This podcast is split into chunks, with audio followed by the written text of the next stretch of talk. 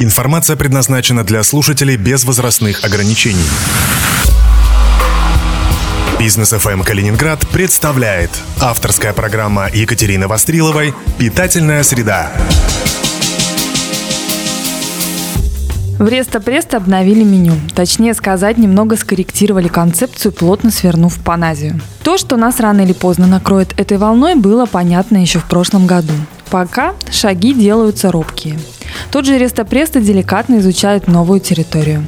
В меню осталась понятная и популярная итальянская кухня. Она немного претерпела изменения, но по-прежнему требует внимания.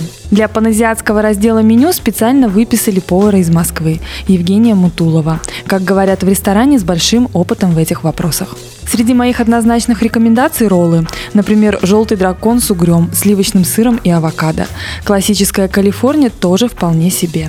Особенно хорошо оказались скини-маки, которые готовятся без риса, но с тунцом, креветкой, табика и маринованным редисом.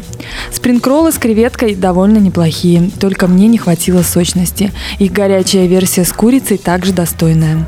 Салат Джо с кальмарами гриль, листьями шпината и луковой крошкой знакомится вкусами паназии деликатно, но оставляет яркое впечатление. Том-ям довольно мягко адаптирован ко вкусам европейской аудитории.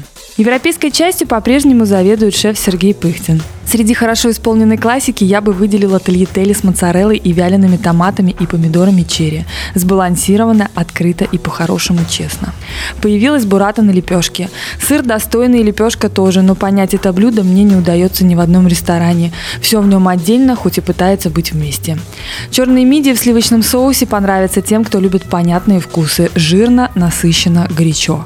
Довольно спорно выглядит новая версия тартара. Эффектная подача с рвущимся из колпака дымом – это прекрасно, но не совсем понятно, какую роль там играет рисовый шарик и помидорный чатни. Между ними явно чего-то не хватает, чтобы составить достойную пару, а может им лучше и вовсе разойтись. Ну а вы, отправляясь в ресторан, помните, что не стоит спорить за обедом, потому что голодный всегда проигрывает.